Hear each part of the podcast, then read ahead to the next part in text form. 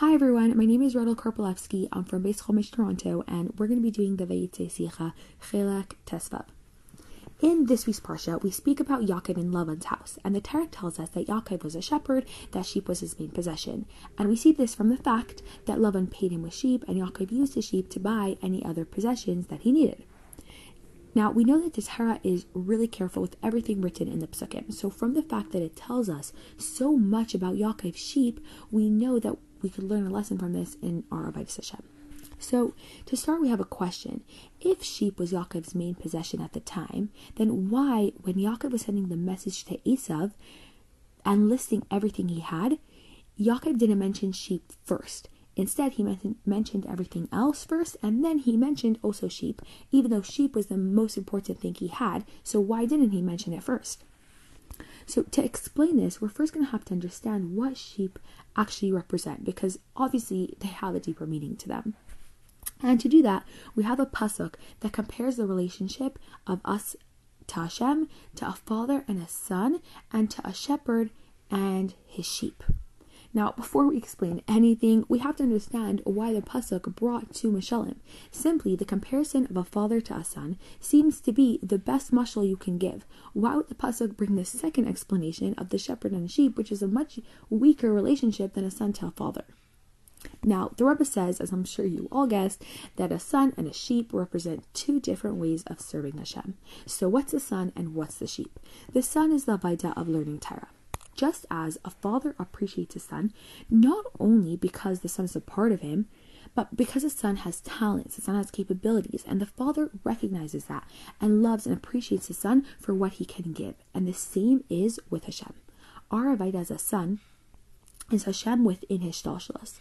That's the place where Hashem recognizes all the different creations, their capabilities, what they can give, what they can do and accomplish, and Hashem sees for example, us learning a sicha. Hashem sees us thinking, using our seichel, asking questions, and Hashem loves us for that. The Vaida of a sheep is a two-part of Vaida. On this level, Hashem is above his shtashlas, where just like a shepherd, that the sheep mean really nothing to the shepherd, the creation to Hashem on this level doesn't matter. But still, even on this level, Hashem loves us. Why? Because just like a sheep is completely buttle to the shepherd, we are completely buttle to Hashem. Now, what does that even mean? Tzayin is the Hebrew word for sheep, which is the same sheresh as yitzia, which means to go out. Doing the vaida of a sheep means that because we're batal to Hashem, we're going to do whatever Hashem wants. He wants us to go out of our homes, to go out of our comfort zones, and to elevate all the sparks needed to make this world a dir b'tachtanim.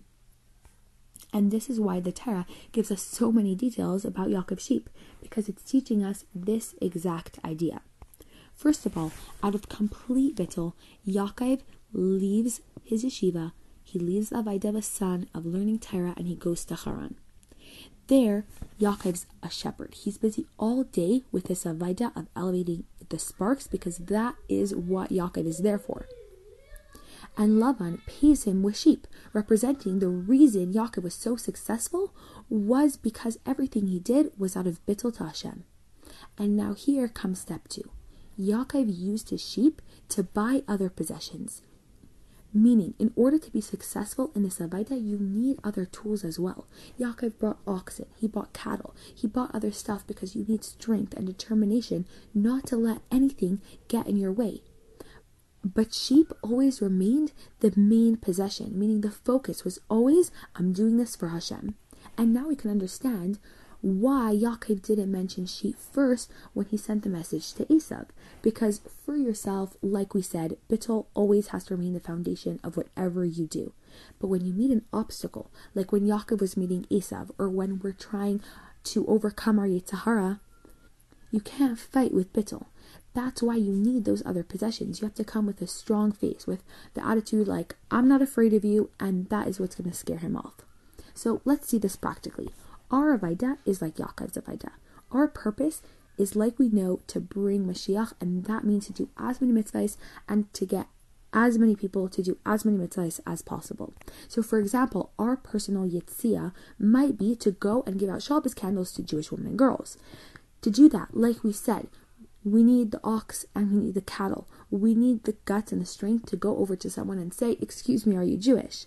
At the same time, we have to remember why we're doing it. We're doing it because, like a sheep to the shepherd, we are Batot Hashem and we're ready to do whatever Hashem wants of us. And right now, what Hashem wants is for me to go up to this woman and say, Excuse me, are you Jewish?